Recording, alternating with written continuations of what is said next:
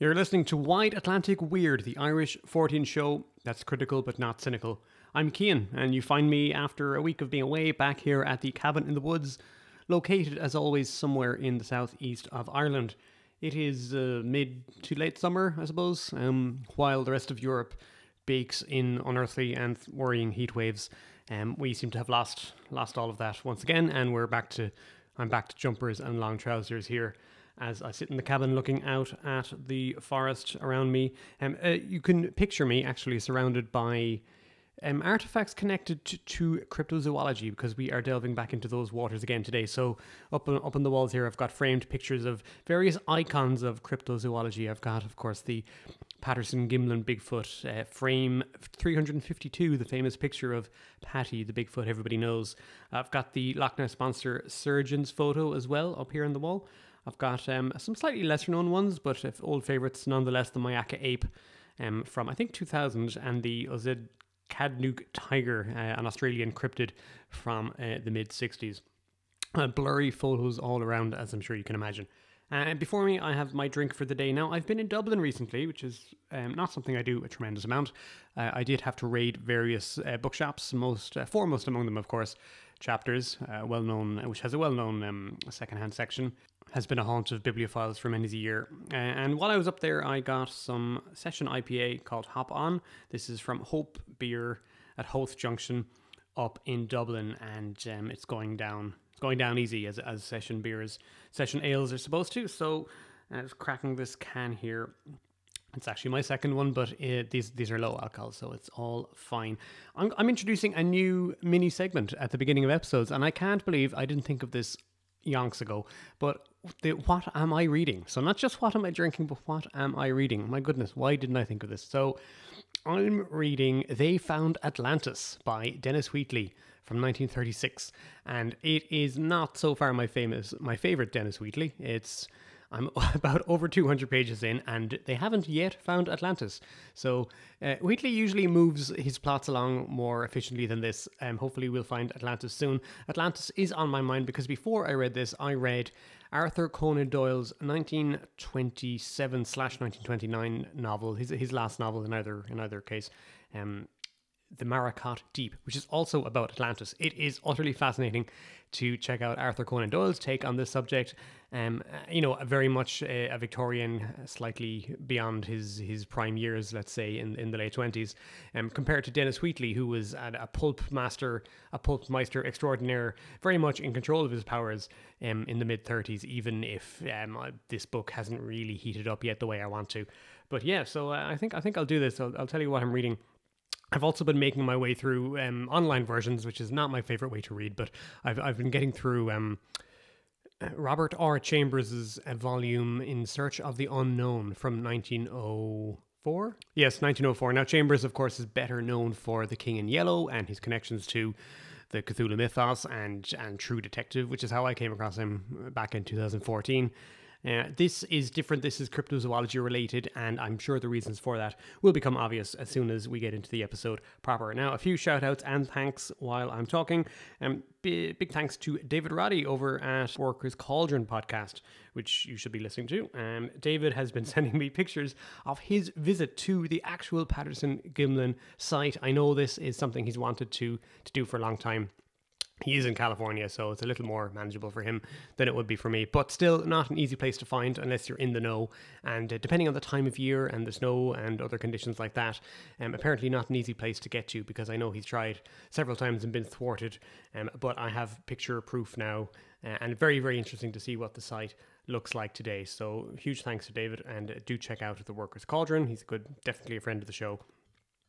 Um, I want to mention, in conjunction with our nineteen ninety-nine Mummy movie episode that we did a little while ago, um, somebody, and I can't remember who, huge apologies if it was you, mentioned something very important. When I was talking about the genesis of this story and the tone of it and, and the, the vibe of it and how it owed more to Indiana Jones movies and, and a slightly lighter strain of adventure story than the original Mummy, which is, after all, a dark, gothic, romantic horror film, um, somebody pointed out, is there any chance that it is more influenced by this the, the sequels that came out in the nineteen forties, the, the Mummy's Hand and the Mummy's Tomb and that sort of thing? And that was a I, I wish I'd thought of that, because those films are not, I haven't seen them in years, and they're not very well regarded generally, and they're seen as like kind of cheap cash-ins that don't have the kind of artistic interest of the first Universal nineteen thirty-two Mummy. But you know, those films were replayed endlessly on television over decades, and I, I'm sure a lot of people got their ideas of like what the Mummy actually was from those films rather than from the original. So while I've never seen the director Stephen Sommers say this outright,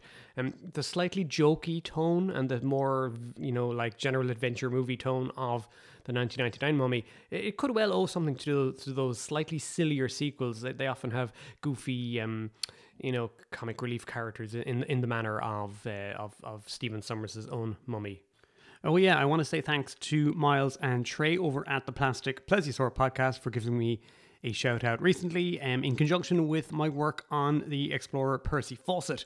Um, I'm perfectly happy to be the go-to Fawcett guy, so if you in your work ever come across uh, the work of a disappeared explorer Percy Fawcett and you want to point somebody who has spent hours and hours of their life making a multi-hour uh, four-part series on the man's life and work, uh, by all means please do um, send them my way, and check out those episodes uh, of Percy Fawcett, The Lost City of Zed, all that stuff if you haven't listened to them. And yeah, thanks again to the guys over at Plastic Plesiosaur.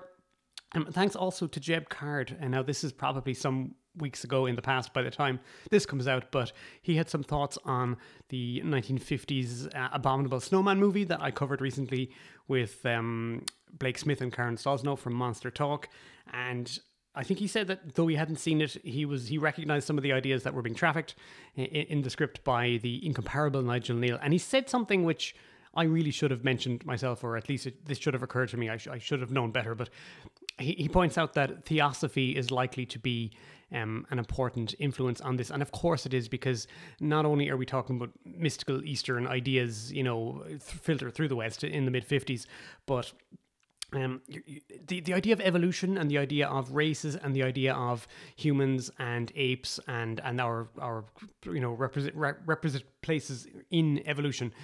Um, he points out that this was an obsession of Madame Blavatsky and the, the Theosophists. Okay, they were obsessed with a version of evolution, I, I'm not one I, I think that um, a contemporary biologist would recognise, but you know, as it was uh, theosophy coming out in the middle of the nineteenth century, um, Darwin's ideas were hot and new, and they incorporated a, a kind of a twisted fever fever dream version of them into their into their philosophy, and, and so theosophy as a as a worldview, as a belief, it comes with this background of the, the root races, you know, numerous different Um, appearances of different groups of people or things or animals.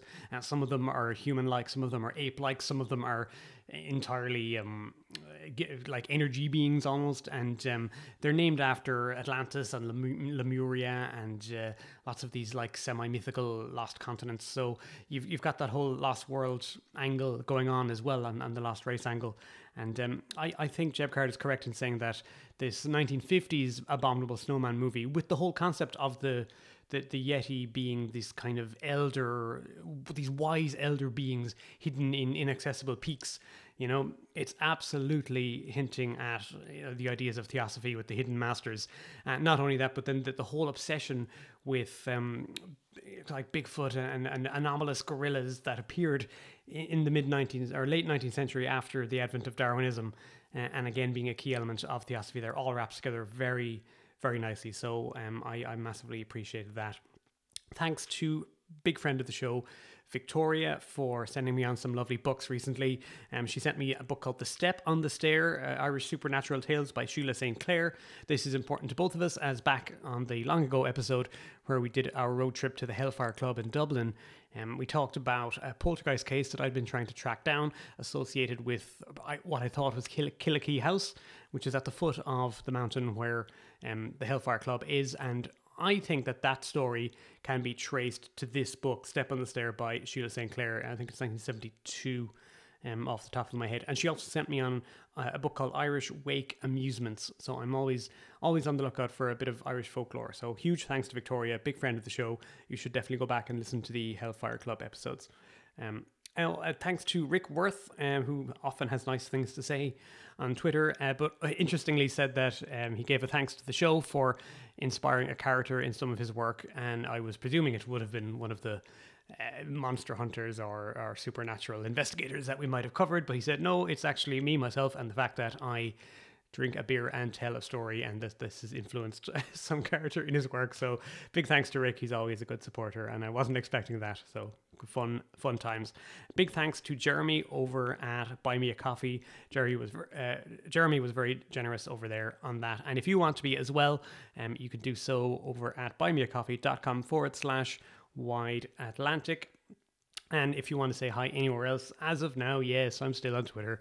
I'm at Strange Ireland, and I'm on Instagram over at wide underscore Atlantic underscore weird. So you can say hi in either of those places. And this episode, I haven't really said it yet, Justin Mullis has come back. Brilliant. I'm about to get absolutely schooled, no doubt, in the history of monsters, both in supposedly real stories and out and out fiction, because that's what we're talking about today. We're, um, we're going to talk through Justin's essay, Crypto Fiction. I'm going to talk about the influence of um, real-life monster stories on fiction and the reverse as well. I'm really, really looking forward to this. I know I'm going to learn loads of things I didn't know before, as I always do um, when I talk with Justin. So hopefully you enjoy it too.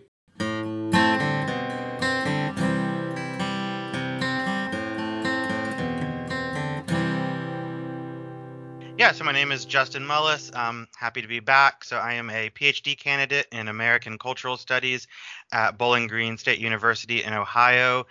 And uh, my research interests include, uh, you, you know, I, I recently figured out this neat way to describe what I do uh, to a class of students that I'm, I'm doing a summer class right now. And I said, you know, what interests me is I, um, I'm, I'm fascinated by places where our distinctions between Uh, reality and fantasy start to blur. Um, and so that includes, you know, a lot of uh, Fortean phenomena, and especially uh, stuff like cryptozoology, I think, is we're going to be talking about uh, today. And th- these areas where things that we would normally think of as being in the context of, you know, um, science fiction uh, start to seem to bleed into reality. And we start having questions about, you know, what's, what's going on there and, and where the line is. Um, so yeah, my, my PhD research is actually on the role of cryptozoology uh, in early America uh, in particular. So, but I, I, I write about a lot of this kind of stuff in general. So.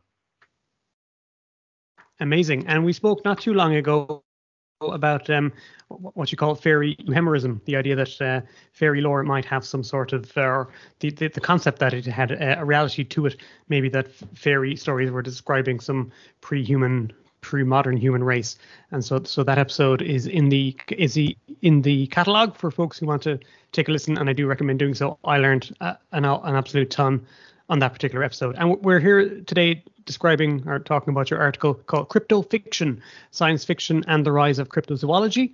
I'm going to read a, a short bit from the beginning, the opening of that article, which might give us a kind of a, a direction for this for this episode. We're going to be talking about a whole lot of um, stuff from supposedly real and also out and out fiction, uh, cryptozoology. So you wrote um, in that piece, what cryptozoology as a field has done is not so much in invent a new science as transform science fiction into a lived practice, a way of being and existing in the world apart from mainstream or conventional views of reality, which I quite like. So we're, we're going to be talking about the mingling between reality and fiction in cryptozoology. And um, as a sort of a, a broad statement, I might say, I, I think it's not a coincidence that a lot of modern cryptozoologists Uh, wear brimmed hats in the manner of Indiana Jones, just to give a, a broad way in which I, I think this field is is a reality informed by fiction, but I'll, I'll let you take it from there.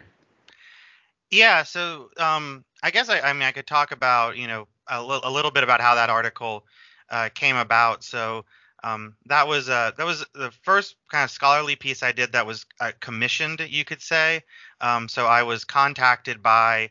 Uh, so it appeared in a book called uh, The Paranormal and Popular Culture, uh, which was published by Routledge. It's a scholarly anthology of essays, but it was edited by Daryl Katterin and, and John W. Moorhead. And um, uh, I was contacted by uh, Daryl, um, who I I'd never uh, I had to read his work in, in grad school, so that was surreal. But um, you know, I got this email from him where he said, you know, I'm putting together this book of essays dealing with the intersection of the paranormal and popular culture, and I need a cryptozoology essay, and I was given your name as somebody who could write that. And um, he's like, would you be interested, and do you have a take? And I said, yeah, I, I would be happy to do it. And, and I certainly have a take on this. Um, and, you know, last time I was on, when we, we talked about the fair euhemerism uh, issue, I mentioned that as an undergrad, I'd read and was heavily influenced by uh, the book uh, From Angels to Aliens. Um, and uh, in, in that particular book, um, you know, the uh, by Lynn Schofield Clark, um, you know, the Uh, what Clark shows is that there's this kind of feedback loop that happens between uh, sort of uh, paranormal or, or Fortean ideas and and popular fiction. So she showed that the rise of the belief in angels amongst Americans in the nineteen nineties, as well as a belief in aliens, um, you know, happened in tandem with the popularity of the television show Touched by an Angel and then The X-Files. Um, and and since then, there have been other Uh, scholars who have have worked on, uh, you know, this same the same sort of premise, you know, so notably like Jason Colavito has done this kind of work looking at the whole ancient aliens idea. Andrew May has written a great book called uh, Pseudoscience and Science Fiction, uh, where he lays this out. Um, but n- nobody had really done this uh, that I was aware of um, with uh, with cryptozoology. Um, it, it Cryptozoology receives like the barest of mention, actually, in in May's book, um, you know, and and so with sort of the exception being, uh, I guess, Ben Radford's book, uh, Tracking the Chupacabra, where he makes the very convincing argument that the the original chupacabra sightings in the mid nineties were heavily influenced by uh, the the release of the science fiction movie Species. Um, so, but you know, there there were some. I, I love that book by Radford. It's it's really good. I cite it in this article, you know, but there were some issues that I had with it, which is that Radford kind of builds off of some of the ideas, I think, of um, uh, uh, another scholar, uh, Michael Barkum, who wrote this book, The Culture of Conspiracy, um, where they, they make this argument for what Barkum calls fact fiction reversal, where, you know, it's this argument that like, you know, certain people are bad at distinguishing between reality and fantasy or, or reality and science fiction. And, you know, with, with all due respect, I always thought that that argument comes across as slightly condescending. Like it kind of sounds like parents talking to children who are like too old to still believe in Santa Claus.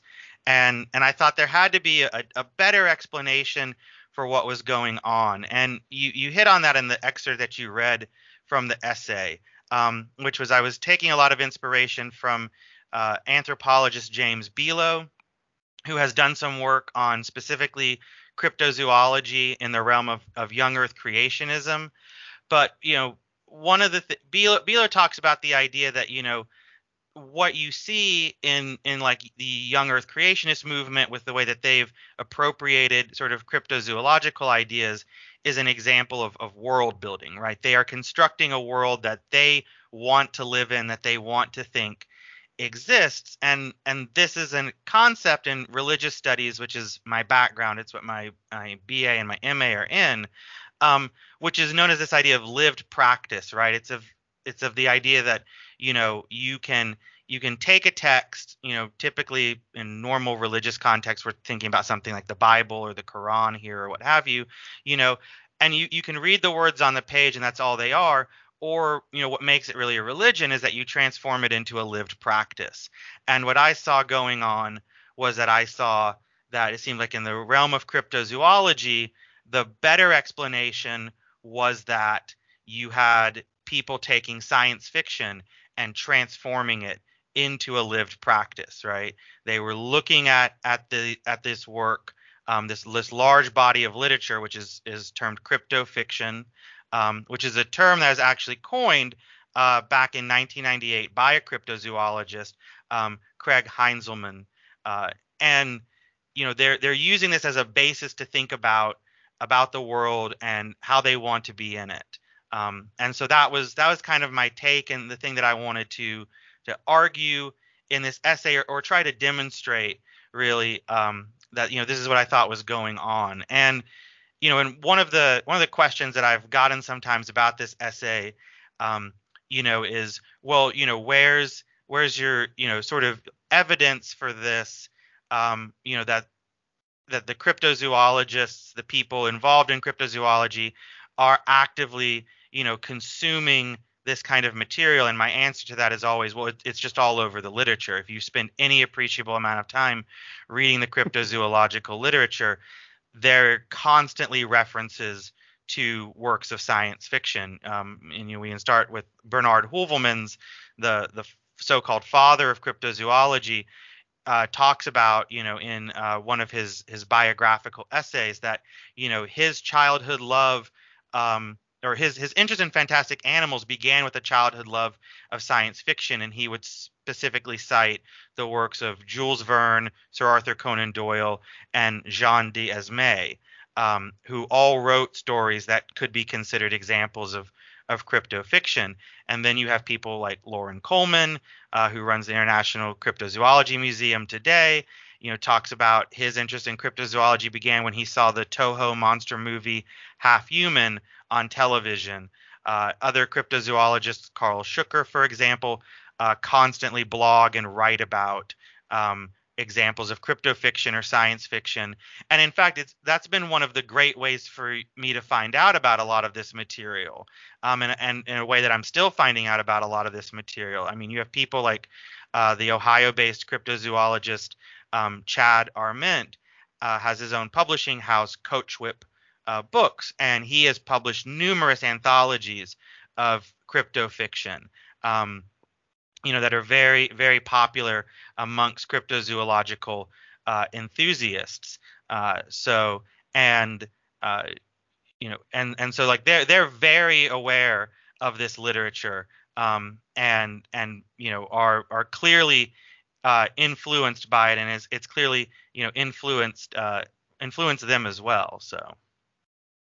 I'm sure I have a, a Coach Whip book here somewhere, um, which is a collection only of, um, Uh, crypt, crypt, cryptid insect st- short stories um, from from uh, ten or fifteen years ago. So yeah, I'm familiar with their work, and I, I suppose rather than, you know, the idea that people have, have a difficulty in in differentiating, literally have a difficulty in differentiating fact and fiction, which I'm sure there's a small percentage of people who are like that, but it's never sat well with me as, um, you know, a good explanation for all of the sightings that that occur within the realm of cryptozoology. The, you know, Blake Smith, who we both know and, and listeners will know from Monster Talk, and who spoke with, with us recently on the show about the Abominable Snowman movie from the nineteen fifties, um, uses the term the, the culturally available template, the idea that if something does happen to you, you know, you're likely to interpret it in the light of stories you've heard previously. And um, yeah, uh, you know, it's it's it's a version of this which I've I've found slightly less or less less condescending, I suppose. But when I when I first read Heuvelmans' book, um, you know, his rather seminal nineteen fifties cryptozoology book On the Track of Unknown Animals, I was shocked at how blatantly he lays out that, yes, he read The Lost World as a kid and was rocked by it. And, you know, he calls one of his early, I know I've said this before on the show, he calls one of his early chapters, "There Are Lost Worlds Everywhere." And and just how blatantly he is inspired by fiction and has set out into the world to make this fiction a reality. Yeah, absolutely. I mean, you know, there, there's a couple of things there I like to pick up on, but just going with the Heuvelmans thing for a second. Yeah, you know, there are there are numerous quotes um, from different works of, of fiction throughout On the Track of Unknown Animals um, that Heuvelmans uses um, basically as kind of like uh, not not so much citations, but I guess they kind of like to set the mood, right? That he wants to he clearly wants his readers to be in a kind of mindset. Um, which is which is interesting, right? And I think that's where we get to that thing that I was talking about before, which is this sort of, you know, intentional sort of blurring the line between fact and fiction, right? Because you're sort of setting the mood by by giving people quotes from well-known works of of science fiction, and then you're proceeding to tell them about things that you are claiming are happening in the real world that sound like something out of science fiction, right?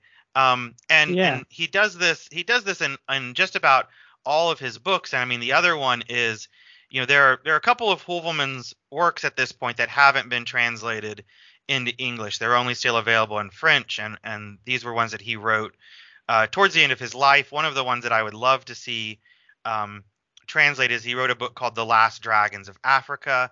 That was just, yeah, his I'd love whole, to get that in English. yeah. Yeah. His whole uh, you know, his kind of final thoughts at the end of his life on the whole idea of relic dinosaurs living in Africa.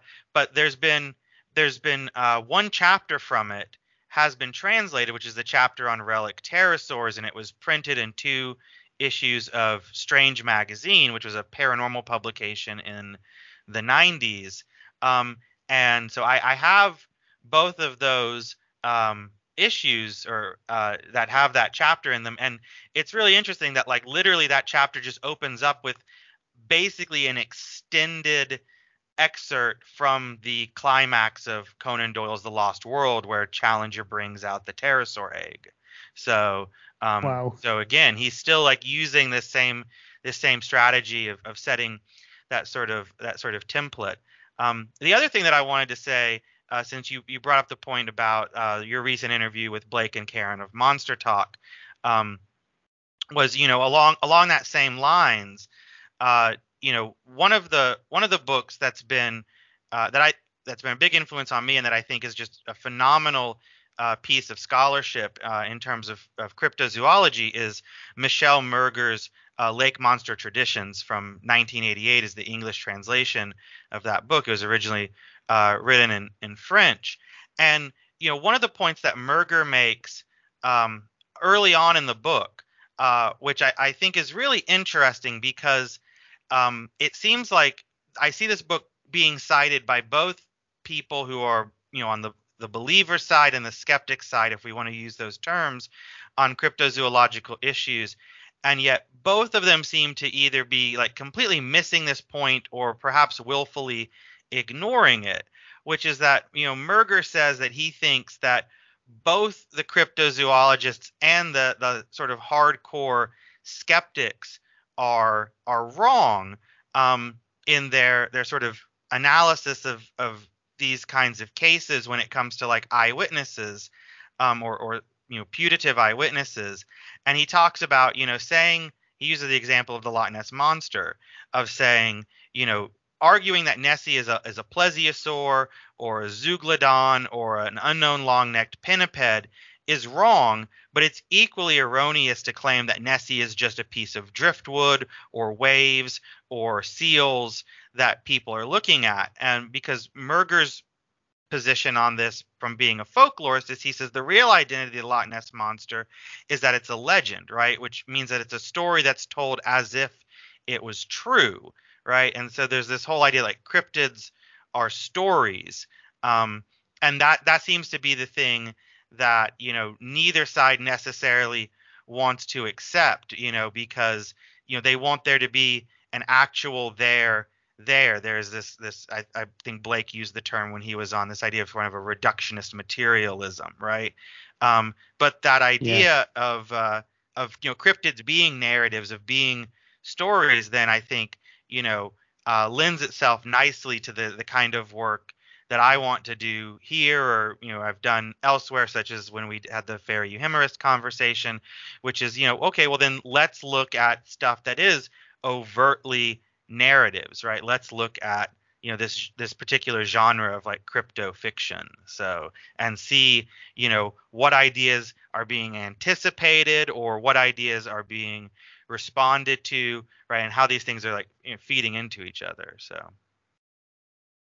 I, I suppose for me, listeners will know I'm my obsession with The Lost World um, is, a, is, is a key text any way you look at it. And it's not the earliest of the genre, not, not even slightly, but um, I, I remember I spoke to Richard Fallon, who who ed, has done many things, but has edited um, Creatures of Another Age, which I'm sure we'll come back to as, as there are many stories in that compilation, which will fit into our discussion today. But um, you know, I, I had a difficulty in talking to him in, in conceiving of The Lost World as having a history, because to me, you know, on an emotional level, it was such a primordial, such a such a game-changing text. And so, and it's not that it's the earliest example of its kind. It's just that, uh, as as I wrote, as I read somewhere, it's when dinosaur fiction came of age. It's when all the, you know, you go back to the earlier texts that c- can contain fictional dinosaurs, and there's something basic or simplistic or unsatisfying about them, and somehow they, the the various elements come together in The Lost World in, in nineteen twelve. And tr- for me personally, there's a before and after The Lost World, And so almost everybody writing after that point is writing with The Lost World in mind, and almost everybody writing prior to that, and you may feel differently to this, but to me, anybody writing prior to this, you know, is writing before the the, the genre has has kind of congealed. And to me, it's, it's like this kind of key text along the lines of King Solomon's Mines, which, you know, s- consolidates the idea of the lost race story and, and the modern adventure story. And then for a later generation, you know, Raiders of the Lost Ark, you know, solidifies the the the, the modern modern or the postmodern or whatever you want to have um, version of the modern Hollywood uh, adventure story. And, and to me, it's one of those texts. And so I hope we'll be able to get into things, examples of this from pr- before and after it, and, and how they change on either side of what to me is is a very important axis. Yeah, absolutely. Well, I think, you know, um, with with regards to like The Lost World, Uh, you know, it, it is the first, um, as far as as far as I'm aware, you know, it's really the first uh, novel that is about dinosaurs. Um, there there had been novels that featured dinosaurs um, in them, but not to the extent that The Lost World had, and, and had not really been sold on the fact that this was a story about dinosaurs. Most of what existed prior, if it was dinosaur centric, were were short stories, or in a few cases, um, perhaps novellas. And and then, you know, the other thing is, of course, just the, the utter um, stature of Sir Arthur Conan Doyle, right, being the author of that work and already being at that point, yeah. you know, so famous for Sherlock Holmes, um, you know, really, really elevated that. And I, I think, you know, you can see there's there's a direct parallel in the way that, you know, when Crichton writes Jurassic Park, um, that triggers another subsequent wave of, of dinosaur mania, and that's the story that gets adapted into film by Steven Spielberg, and in the same way that The Lost World is going to get adapted by by Harry Holt. Um, so uh, because because of the stature that Crichton already has as as you know a, a grandmaster of of science fiction, um, and even though again you know uh, people I I run into often you know assume that before Crichton, nobody had written a story about uh, cloning dinosaurs, and, and then I get to disabuse them of that by saying, oh, no, that idea goes actually all the way back to nineteen thirty-three, and Elsbrog de Camp's short story Employment um, is the first example of that. So, but, you know, nobody made a film out of Employment or anything else. It was it was Crichton and Jurassic Park, so... Yeah, and I think status or no status, like just the sheer craftsmanship of like the, the Arthur Conan Doyle was a fantastic writer, and the use he made of dinosaurs was, I think, more interesting and, and just better done than a lot of what had gone before. And I think you could say the same for uh, maybe Crichton and, and I think definitely Spielberg, you know, and timing is part of it and what else was going on in the world at the time. But um, their impetus, uh, their their um, effectiveness as as masters of their craft, I think, has to come into that too. You know, sometimes for a genre to come to mature, you need the right person to to take a hold of it and maybe make a masterpiece out of it. So, shall we hit up on some earlier stories, some so, some stuff that's prior to nineteen twelve, and uh, what what was the situation with um, cryptozoology and stories about uh, surviving prehistoric animals or other history animals? Yeah, sure. So, um, yeah, so if we want to go with with the the Lost World uh, template or, or that example, um, you know, we can look at, at what's going on with the idea of um, of relic relic dinosaurs, right? So, I mean, you know, dinosaurs, uh, you know, come into the, the popular consciousness, as you already said. I mean, you discussed this with um, with Richard uh, Fallon already, and uh, you know, so but you know, the, the bones are discovered in the early nineteenth century, and then Um, you know, towards the end of the nineteenth century, uh, you know, they, they start gaining um, a lot of popularity. Uh, you know, one of the things that I, I think is really interesting about this, and I actually gave a talk back in uh, November of two thousand nineteen at the uh, American Academy of Religions uh, big annual meeting, is that there's often this, this sort of assumption that the discovery of dinosaurs sort of really uh, you know, threw Uh, the Victorian populace for a loop, right? They weren't prepared for this. It really shocked them. It caused them to kind of rethink their worldview and everything. And and I actually don't think that that's true. I don't really see the evidence for that. Um, and and so I, I presented this this paper actually, where I made this argument that um, what actually happened was that Victorians accepted dinosaurs pretty quickly and and pretty seamlessly, because to their mind, this wasn't some new thing that was suddenly being introduced um, that they had to then uh, make sense of or reconcile. This was just actually confirmation of something they'd known all along, which was that dragons were real. Um, and so, you know, and you can find examples of this. So again, looking specifically at this idea of fiction. Um, so one of the, the earliest examples of this is actually Um, a book uh, called Voyage to the Center of the Earth from eighteen twenty-one, not to be confused with the Jules Verne novel that would be much more famous later on. But this was an, an early novel that was actually written by uh, Colin de Flancy, um, who is you know more famous. He was a French occultist. He's more famous for having written the Dictionary of the Infernal, um, which kind of became the the template for you know, what everybody afterwards thought they knew about demonology. Um, but he wrote this earlier uh, novel where he has, you know, a group of explorers descend down into a hollow earth. Um, they encounter uh, these these uh, tiny humanoids that are supposed to be the gnomes of folklore. So again, we have an example of uh, fairy euhemerism. But they also encounter pterodactyls. And when the explorers first spot um, the, these pterodactyls, one of them remarks, um, quote, "We knew that ancient writers spoke of dragons as winged serpents, truly existent, but our moderns who think themselves far more educated had accustomed us to regard the dragon as a fake animal," end quote, right? So it's this idea of like, you know, we always knew dragons were real, but, you know, the the sort of, you know, intelligentsia started telling us that they didn't exist. And then lo and behold, here's an actual, you know, flying serpent, a, a pterodactyl. And you find the same sentiment then, um, you know, several decades later in the eighteen sixties when uh, the English uh, writer Charles Kingsley publishes his famous children's book, The Water Babies. And so um, you have this quote from that work, which is, uh, quote, "Did not learned men too hold till within the last twenty-five years that a flying dragon was an impossible monster?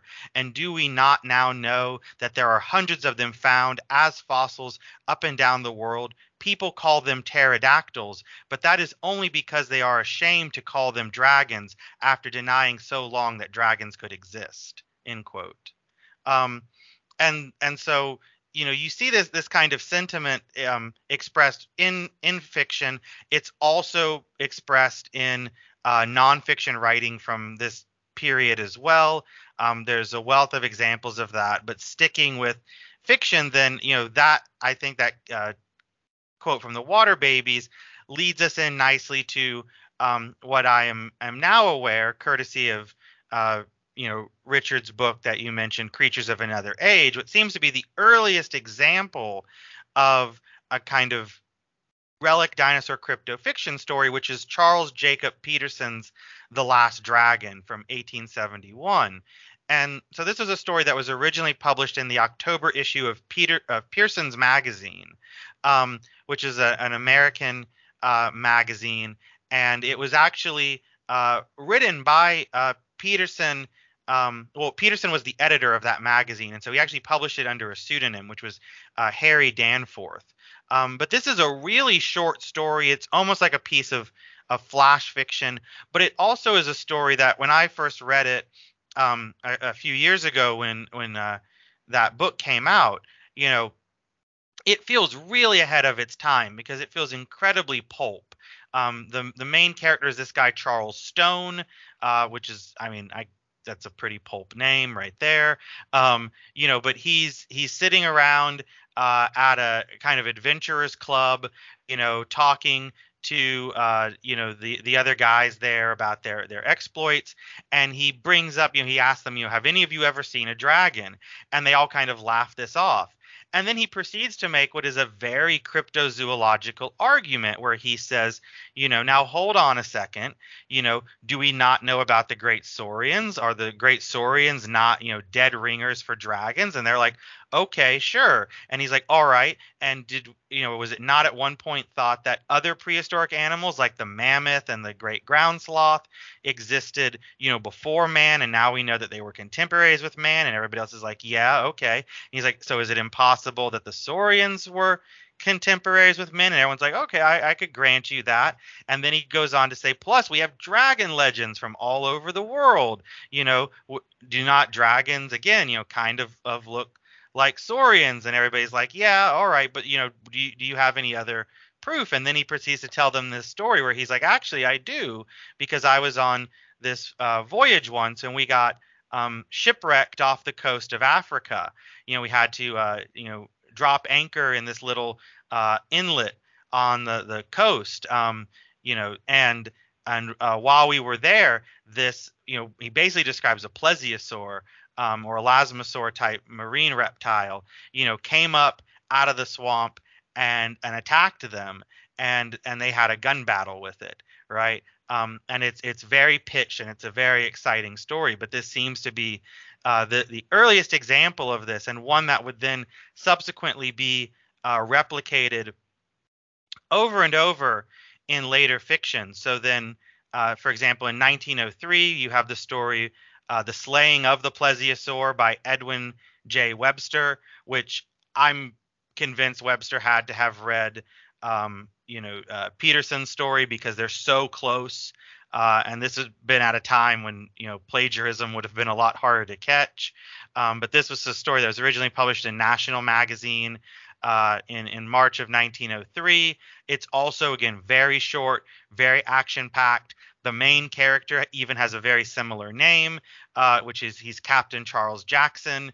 He's part of a, um, a British sort of uh, colonization uh, effort in Africa. He's he's out scouting around. His second in command is uh, is an Arab guy named uh, Laskar, um, and uh, who is is described as like this old veteran who has fought every kind of beast and man there is. And and the thing is, so he sends Laskar out on a scouting expedition, and he hasn't come back on time. And, you know, he says, you know, if it was any other man, he wouldn't have thought much of it. But, you know, he expects this guy to be, you know, punctual, unless something something bad must have happened for him not to be back on time. And then eventually, you know, he shows up to camp um, looking just awful. He's lost all of his ammunition. His clothes are all torn to shreds. Um, and plus, none of the other men that were sent with him are are there. And he tells uh, Captain Jackson, you know, well, we were scouting this one area, and there was a uh, lake that was on top of a volcano. And we thought we would scout that. And the the um, natives, the people who lived in the area, told us, no, don't go up there. There's a, a devil that lives on top of that mountain. And, uh, you know, they, they laughed it off as just a superstition. Um, and so they go up there. They um, survey the this this volcanic lake. And then they build a little raft and go out to the center of it, because they're going to, um, you know, see how deep it is. And they have Uh, you know, three sounding lines, and they drop the first one and it doesn't hit bottom, and then they tie it to the second one and keep going down, it doesn't hit bottom, and they tie the third one and it still doesn't hit bottom. So, you know, you have, have this impression that this lake is almost like bottomless, right? Maybe it goes down into a, a hollow earth, but then all of a sudden, again, this plesiosaur comes up out of the lake, attacks them, uh, you know, kills all the other men. Only Laskar um, makes it out alive. You know, he's literally just got, you know, run, this thing chases him, you know, up, uh, you know, through the lake, up onto the shore. He's describes himself, you know, running for his life, you know, firing at random backwards. Um, and then, of course, you know, when Captain Jackson hears about this, he's just like, oh, fun, let's go kill this thing. um, And uh, and and of course, Laskar is just like, you know, I, I really don't want to fight the devil a second time. And and Captain Jackson's just like, no, we're gonna do it. He's like, plus this time we'll bring dynamite. So um and and they do. And again, it's this, you know, pitched battle, you know, with all of these men fighting off this, you know, monstrous plesiosaur, which they they do ultimately dispatch uh with with dynamite. And then the Uh, third example that I would cite, um, that along the same kind of theme of this kind of African uh, dinosaur theme, which is the one that I also write about in my essay, is Henry Francis's The Last Haunt of the Dinosaur from uh, nineteen oh eight. And this was published in the September issue of the English Illustrated Magazine. Um, it's got illustrations, as as the title would suggest, by an artist credited as B. Munns. Um, they're really great illustrations too. Uh, they're you know they're almost just the uh, you know exact thing that you would picture. You know, guys in pith helmets.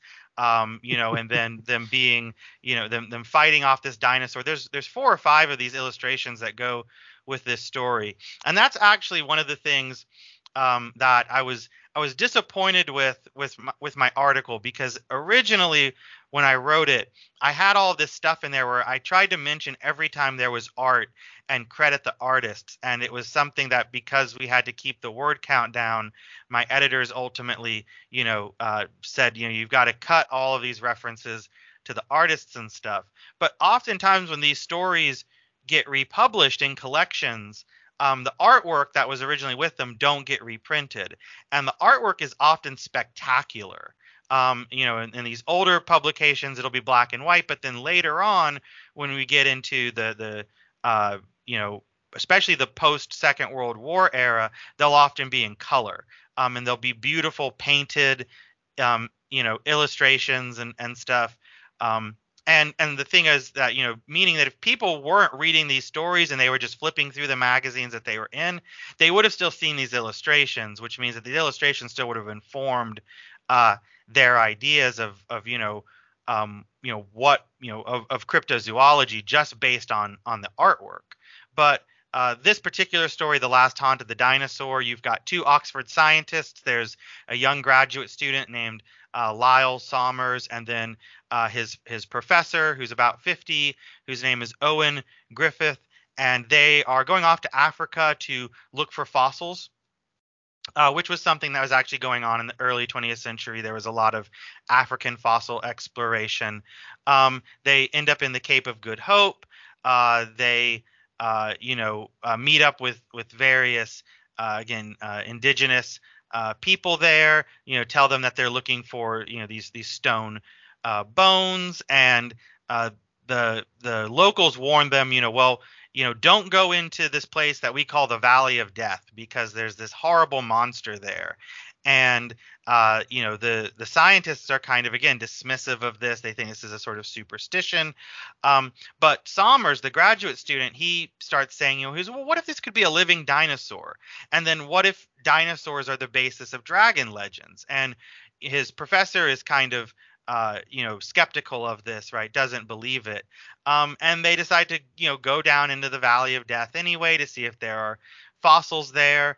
Um, and... And then sure enough, in the middle of the night, them and their party are attacked by uh, this, um, you know, huge uh, dinosaur, which is uh, described. It, it says it looks, uh, quote, a horrible looking monster with a body like an enormous rat, a tail like an alligator, with a long neck and head like a python, and wholly larger than any elephant, end quote. And the, the illustrations bear this out, that it's Uh, some kind of sauropod, uh, and the only thing that doesn't really fit is, of course, the dinosaur is, is a carnivore, and so it's uh, attacking their, um, you know, their native guides and, and killing them, and um, you know, but the the two scientists, uh, like the rest of the the men in this story, have come, uh, you know, heavily armed, and they unleash a veritable blitzkrieg of bullets on the dinosaur. Um, it says. Uh, Uh, the dinosaur uh, naturally fights back, but ultimately succumbs once it has had, quote,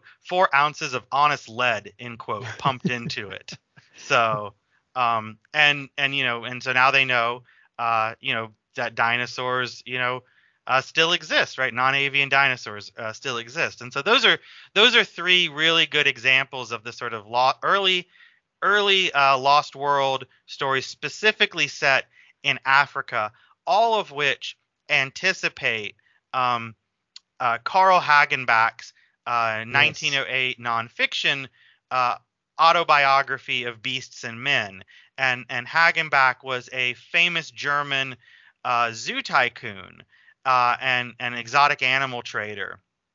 And he publishes, you know, this autobiography talking about uh, a lot of his exploits.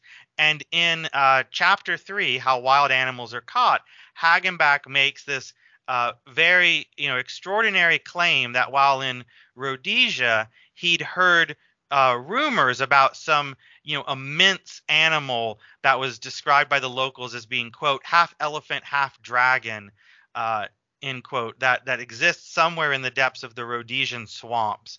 And uh, and Hagenbach writes that, to his mind, quote, uh, this can only be some kind of dinosaur seemingly akin to the Brontosaurus, end quote. And Hagenbach talks about how he was going to try to go into the swamps and capture it, but um, he unfortunately was unable to because the swamps were inhabited by disease-carrying insects and, quote, bloodthirsty savages, end quote. Um, but then he, he ends the chapter by saying, uh, quote, notwithstanding this failure, I have not relinquished the hope of being able to present science with indisputable evidence of the existence of this monster. And perhaps if I succeed in this enterprise, naturalists all the world over will be roused to hunt vigorously for other unknown animals. For if this prodigious dinosaur, which is supposed to have been extinct for hundreds of thousands of years, be still in existence, what other wonders may not be brought to light? End quote. Um, and so this in particular is often cited as uh, the kind of case zero, if you will, for the Molcalia momembe, or this idea that there's some kind of sauropod dinosaur living somewhere in Africa. Um, lots of writers have noted that, you know, somehow it, it inexplicably gets moved from Rhodesia to the Congo later on. That seems to have really been something that uh, the, the early cryptozoological writer Willie Ley Uh, did, but um, you know, but but I think what what's important here is that, you know, in fact, Hagenbach, um, you know, as as Blake would say, had an available cultural template clearly um, in in you know the example of all three of the stories that I just described.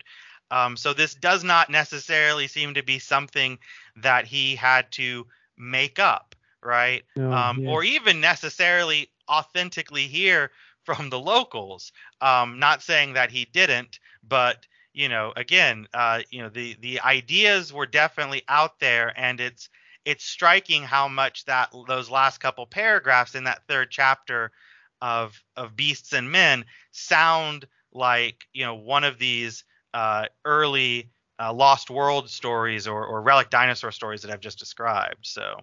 Mm. And uh, several uh, writers have commented that at about this time, nineteen oh eight, uh, nineteen ten, nineteen twelve, um, you have another, you know, not the first wave of dinomania, but uh, a, a later one where um, skeletons of, of sauropods in particular are mounted uh, famously in museums around the world. And, and so people start talking about dinosaurs and becoming excited about them in, in a new way. Yeah, absolutely. You know, and especially, yeah, you have the the first Brontosaurus skeleton is in um, eighteen seventy-nine, and then um, it's it's shortly after that that you have uh, the whole um, the whole flurry of interest surrounding uh, the discovery of Diplodocus, which was this uh, this pet project of the famous American industrialist Andrew Carnegie.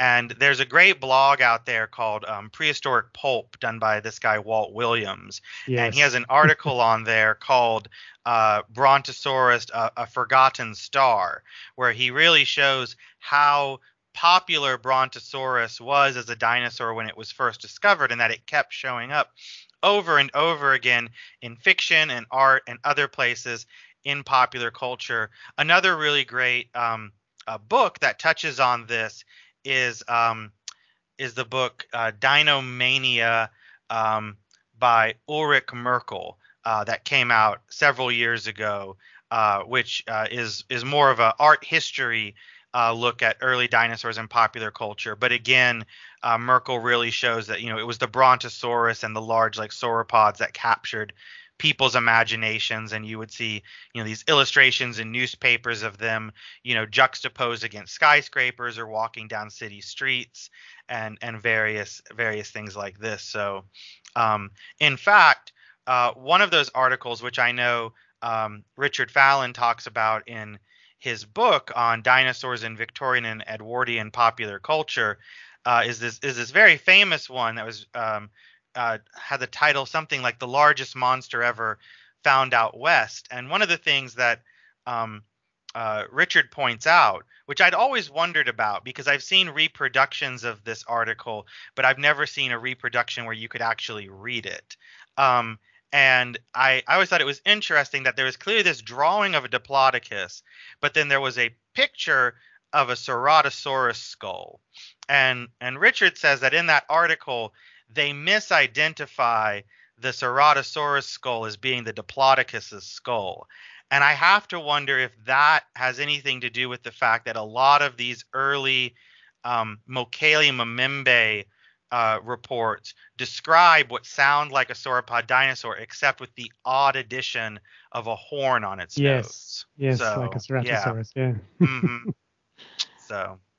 So that, that we're getting incrementally closer to nineteen twelve and The Lost World. But in the years just before that, um, we get, uh, well, uh, Arthur Conan Doyle himself writes uh, The Terror of Blue John Gap in nineteen ten, which is sort of a, a surviving prehistoric animal story, I suppose.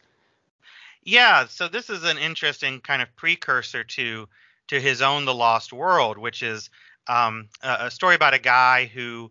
Uh, the main character in that one's name escapes me at the moment, but um, it is uh, uh, Doctor James Hardcastle. There we go. Another very good pulp name.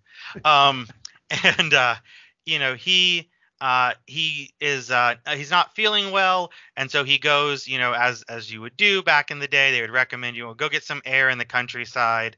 And uh, he he heads out and he finds out that Uh, something is preying on the locals' livestock, right? And they don't know what it is. It's leaving weird footprints. Again, this is a classic cryptozoological setup.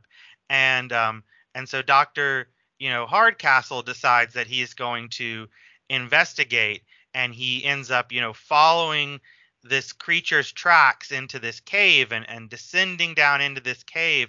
And it turns out what it is is it's a a relic cave bear, but one that's grown abnormally large and has also become uh, blind um, over the years, which explains why it's doing its hunting um, at night, right? Uh, and and so you know, and, and he he runs into this creature, uh, barely escapes with his life the first time, but then does you know sort of the heroic thing and and goes back um, and sees that it's it's dispatched so that it'll stop you know terrorizing the countryside. And this this story was also presented uh, alongside illustrations that that show this creature very frightening looking, you know, rearing up actually on its hind legs with these, um, you know, dead white eyes, um, you know, staring down at the uh, the protagonist. So yeah, that that's um, that sort of uh, seems to be uh, Conan Doyle's first kind of flirtation with the prehistoric survivor theme,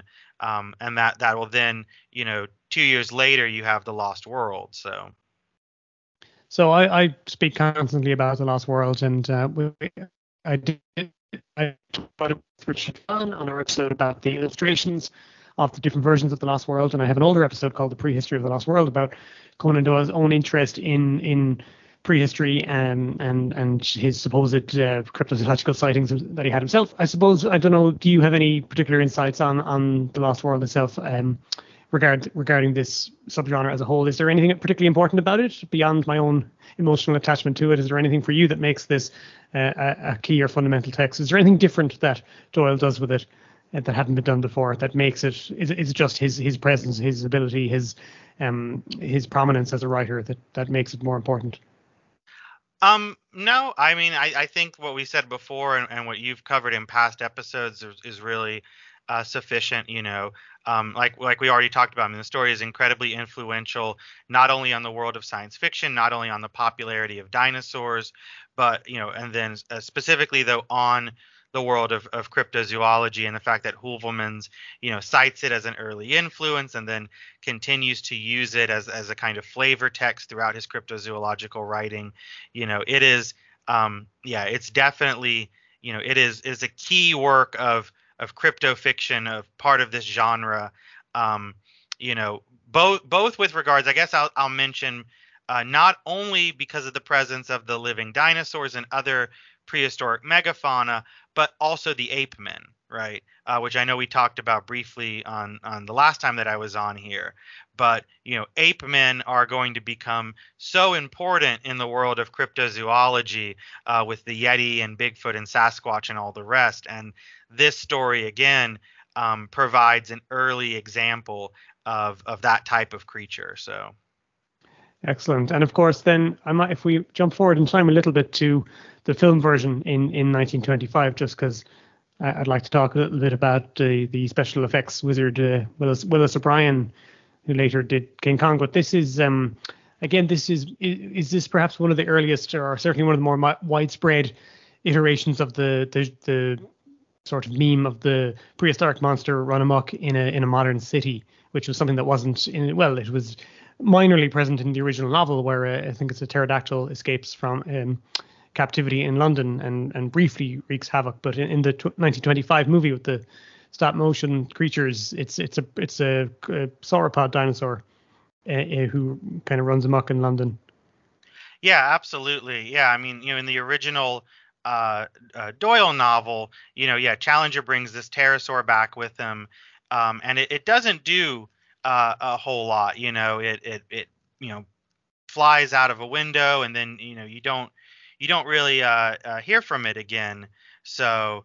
Um, well, interestingly enough, though, um, I will briefly briefly mention again that same book, uh, Creatures of Another Age, that uh, Richard put together. There is oh, a story yes. called The Dragon of Saint Paul's, yes, uh, by Reginald Backus and Cyril Ranger Gull, which is predates The Lost World. It's from April eighteen ninety-nine, published in the Ludgate Monthly. But um, that story. If if you, somebody wanted to to do a little bit of editing and stick it on to the end of Doyle's The Lost World, yes. it, you could you could absolutely get away with it, because it is basically about a pterodactyl that gets loose um, in London, and it ends again with a great action set piece where the the police have this massive shootout with it at a church where it's it's taken up roost in, in a tower. So oh, and um, it, it it does a, it attacks the Crystal Palace as well, if I remember correctly. I believe so. Yes. So I couldn't believe that. I I couldn't believe. Yeah, exactly. The, the image of a of a pterodactyl in, in Victorian London or Edwardian London, you know, uh, you know, ten years prior to The Lost World, that was incredible. Yeah. So. Um, But yeah, so when the movie comes along, the nineteen twenty-five movie, they wisely make the decision uh, that the ending needs to have a little bit more, um, you know, uh, uh, drama. And so instead of a pterodactyl, they bring back a fully grown brontosaurus again, uh, this this early superstar of the dinosaurs, and uh, you know, much like much like anticipating, obviously King Kong, which both had. You know, Willis O'Brien doing the special effects. They don't really explain how they got this brontosaurus back, where they were keeping it. But, you know, you get Challenger up there giving this speech, and then all of a sudden somebody runs in and is like, the brontosaurus has escaped. And then we get a smash cut to the dinosaur rampaging through the city streets, uh, causing all kinds of destruction. And yeah, this is the first time this kind of thing is depicted in film. It had definitely been present before in art um, and uh, and and illustration, but yeah, this is this is its debut of this concept of the prehistoric monster on a loose uh, in the city, in the world of, of cinema, and you know can rightly be seen as as the beginning of you know uh, the, the the kaiju genre, really, yes. Right? So, yeah, yeah, that's that's great, um, and so.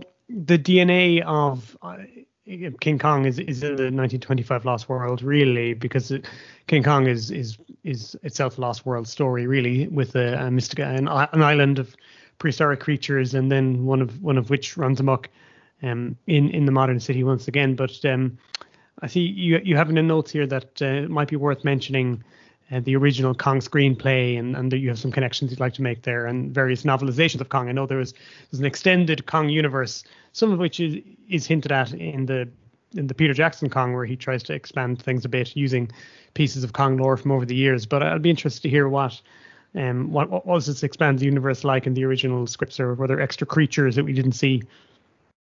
Yeah, so um, yeah, so I'm a big King Kong fan, uh, just like you, and and so I have actually, um, I I wrote an essay on Kong. So this was actually back in oh twenty. So in twenty seventeen, I actually taught a class um, at uh, my previous university, uh, dealing with with King Kong and and apes in popular culture, and uh, at the same time, uh, a friend of mine asked me if I wanted to contribute to a series of articles that he was doing uh, for his website uh, leading up to the uh, release of um, uh, Jordan Vaught Roberts' uh, Kong Skull Island. Um, and I said, well, do you have anybody writing anything about the uh, nineteen thirty-two novelization? And he was like, no, um, I don't think that would be very interesting. Isn't it just, uh, you know, description of, of what's in the film? And I was like, no, it's not, um, because it's actually based on uh, Ruth Rose's uh, early one of Ruth Rose's early drafts, because um, and this is still true about movie novelizations today, which is that, you know, you have you if you want the novelization to come out um, either uh, before the film to drum up publicity for it, which was the case with King Kong, or, uh, you know, at the same time as your film, Uh, to serve as a, a kind of cross promotion, the novel obviously has to be written well in advance, which means that the writer has to be working off of an earlier uh, uh, screenplay. So uh, I, I did end up writing uh, this short piece for for my friend's site um, about this, and then that got uh, you know the attention of uh, a friend of mine, a friend and colleague, John LeMay, who is a man who uh, wears many hats. He is a film historian, as well as a cryptozoologist and a ufologist. And uh, and John said, you know, I'm putting together this book called uh, Kong Unmade, The Lost Films of Skull Island. Would you be interested in turning this short article into a whole chapter on the prose works of Kong? And I said, yeah, I would. It gave me uh, an excuse to do a whole lot more research and tap a bunch of different uh, resources. But yeah, there is there is a surprising number of early Kong prose adaptations. So the best known is the nineteen thirty-two novelization, came out about three months before the release of the film in March of nineteen thirty-three. Um, It was written by Delos W. Lovelace, who was an old college buddy, C. Cooper, the creator of King Kong. And uh, he, and, uh, one of the things that I, I uncovered while I was doing this research was that I'd often read that, you know, Lovelace was, you know, sort of just paid an initial writer's fee and that was it. Um, based on papers that were in the Marion C. Cooper archives at Brigham State, uh, Brigham Young University, um, Actually, Lovelace was was handsomely compensated for this novel and collected royalties on it. Um, so he he made out quite well uh, for doing this. Um, and and the novel does have a number of differences. Uh, you get um, you know the the famous scene of Kong confronting a bunch of triceratopses, which was supposed to be in the film and was cut out. You get the even more famous spider pit sequence Uh, that was supposed to be in the film and was cut out. Um, there's a few other interesting uh, differences as well. Uh, you know, we get some additional backstory on uh, Jack and Anne. Um, there's there's actually a scene uh, towards the end of the novel when Kong is on his rampage where things are actually told from Kong's point of view. That's uh, sort of interesting. Um, yeah, you know, I, I would tell people, you know, uh, check out check out my essay if you want the uh, whole uh, list of, of all of the the many differences.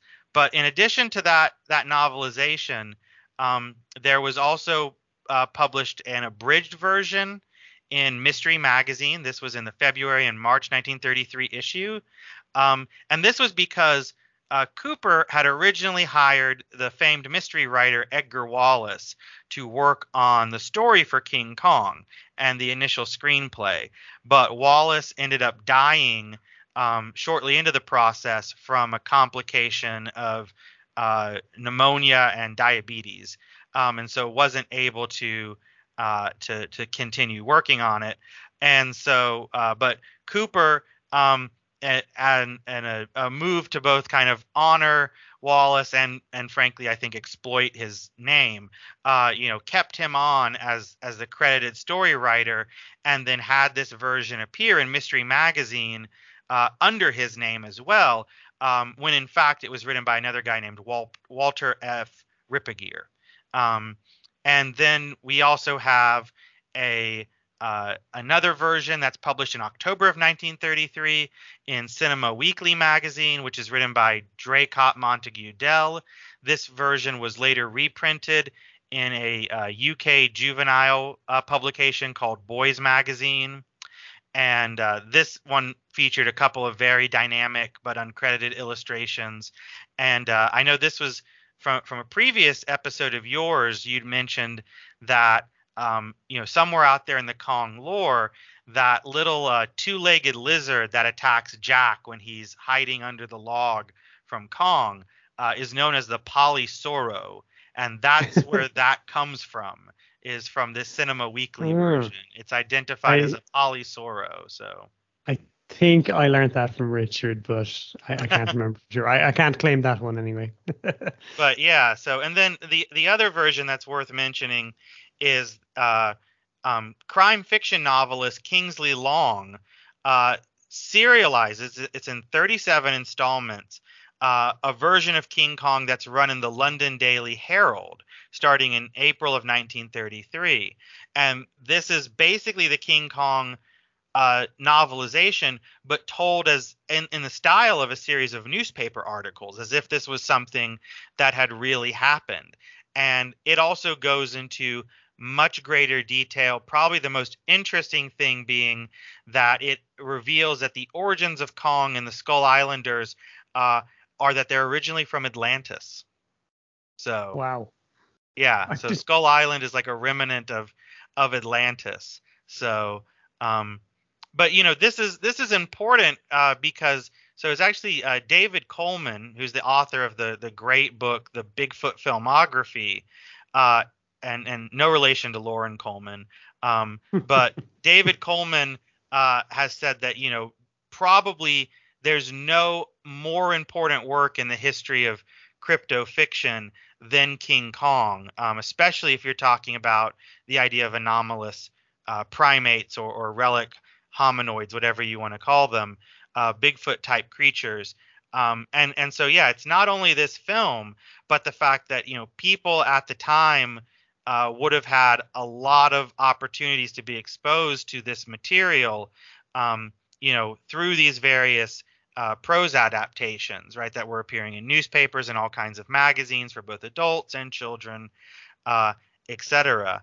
Um, and and then the the other thing that I I'd included in the notes, which was that um, so several years ago, uh, um, uh, stop motion historian.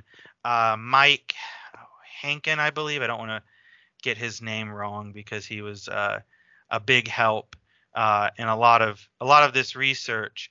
But he um, he published uh, he he found and published the original uh, Edgar Wallace draft of of the King Kong uh, story outline, and uh, it was originally published in the book Ray Harryhausen, Masters of Magic. Um, which is a difficult volume to get a hold of nowadays. It was published in two thousand eight. But fortunately, earlier this year, because this is the ninetieth anniversary of King Kong, um, so we've gotten a couple of really cool Kong-related books that have come out. And so earlier this year, um, Electric Dream House and uh, the, the great um, horror uh, anthologist uh, Stephen Jones put out an edition of the Wallace screenplay, um, again in, in this in this lovely book just called Kong, an original screenplay, um, which I, I would highly recommend if it's still available. But one of the things that's really interesting is so in the version that um, uh, Wallace was working on, uh, the story is, is rather different because you have uh, Denham and and the crew coming back from an expedition where they've caught a bunch of Uh, wild animals. It says two tigers, two lions, two jaguars, ten baboons. Um, And and Denham is kind of complaining that, you know, this still isn't enough, right? He needs something bigger, something more spectacular. And uh, and then they they notice he notices some islands off in the distance, and he asks Captain Inglehorn, you know, uh, what what are those? I, I don't recognize those islands from the nautical charts. And so then Inglehorn responds, uh, my friend, not every piece of land in these seas appears on the charts. Denham, what do you mean by that? Inglehorn, just what I say. Um, it was near one of these islands that I saw, uh, what do you call it? A sea serpent. So, um, and then uh, they proceed to have, you know, this this conversation about uh, sea serpents and sea monsters and how Inglehorn had sighted one of them. And of course, you know, the island or islands that they're near, Um, they're referred to as Vapor Island in, in Wallace's original treatment, but this is what will become Skull Island, um, and they're going to end up getting, you know, stranded on this island, and then they're going to encounter Kong and the dinosaurs and the rest of it. But obviously, the sea serpent thing is your first kind of hint that there's something, uh, you know, well, cryptozoological going on here. So, mm, you know, I, I've, I've probably said this before, but I do feel like King Kong is, as you say, like one, one of the prime texts for the origins of, of cryptozoology, but it is it is one of the last great original lost worlds, you, you know, shortly before, well, nineteen thirty-three, I suppose. And I, I would count maybe Lost Horizon, which also comes out, and you know, where, where Shangri-La comes from also in, in nineteen thirty-three. But, you know, after this, the Second World War happens and the world is explored, you know, every field, seem, seemingly every inch of the world is, is explored to a degree where it, it just becomes harder to convince people that there are still unexplored spaces to set your lost worlds in. And while the, the genre continues in comics and, and other places, it kind of he- starts heading towards juvenilia. You know, it starts to become a, a meme of kind of kid stories after this point. And I've always felt like Kong is one of the last great eras in which you could set a story where people might still believe this, even, you know, as much of a fairy tale as it is. I think the fact that it's nineteen thirty-three is is paramount to its sort of its its vibe, its its believability, its its you know, kind of fairy tale sort of realism such as, as it has. Um, just jumping forward or jumping backwards slightly in time before we we might say a little bit more about anomalous primates, but um, I just want to jump back in time slightly to nineteen twenty-eight. So. You have cited a short story here called The Ancient Horror by Hal Grant. This is, I think we're in pulp territory here now. We're we're in the pulp magazines. And this, you, you mentioned earlier a few stories about, um, you know, surviving plesiosaur type animals in, at the beginning of the century. But this being nineteen twenty-eight, it's a story about a about a surviving plesiosaur. We're getting a lot closer to nineteen thirty-three and and the beginning of the Loch Ness monster phenomenon, and I just wonder, uh, you know, the idea was already out there and it had been for a couple of decades, but just the fact that it's a lot closer to it has me wondering. And King Kong itself obviously is often cited as another potential inspiration, that the the sauropod, the swamp dwelling sauropod in King Kong, often um, you know, mentioned as being a potential source for uh, the the sightings of the Loch Ness monster, although.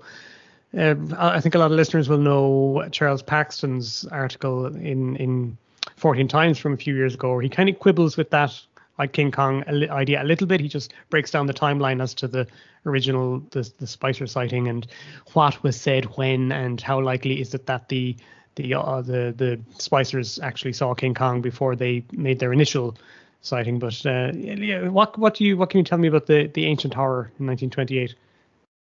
Yeah, no, I mean, you know, well, yeah, King Kong and, and Nessie, yeah, share a birthday if you trace the origins of Loch Ness back to the, the Spicer sighting, right? So it was actually uh, ninety years ago yesterday. We're recording this on uh, the, the twenty-third of, of July, and the Spicers had their sighting on July twenty-second. So yesterday was, was Nessie's birthday, um, in, in a sense. But yeah, so, um, but yeah, so you, you definitely have stories, um, with this idea of, of a plesiosaur or other kind of creature um, in a lake. So what's fascinating about The Ancient Horror by Hal Grant, um, which is published in, in a pulp magazine, I believe it's Astounding uh, Stories or Astonishing Stories. I don't have that in front of me, but it's one of those. Um, and again, has has uh, accompanying artwork by Frank R. Paul, who was a very popular ah, uh, yes, pulp yes. artist.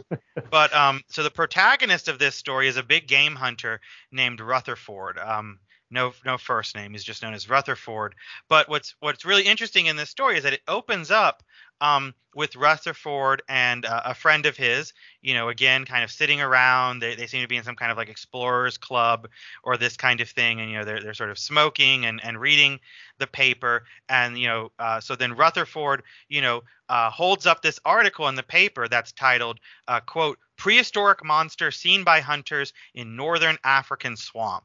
Um, so yeah, clearly a, a reference to uh, the then current sort of first waves of, of Mokalia Mamembe uh, sightings, or what would become Mokalia Mamembe.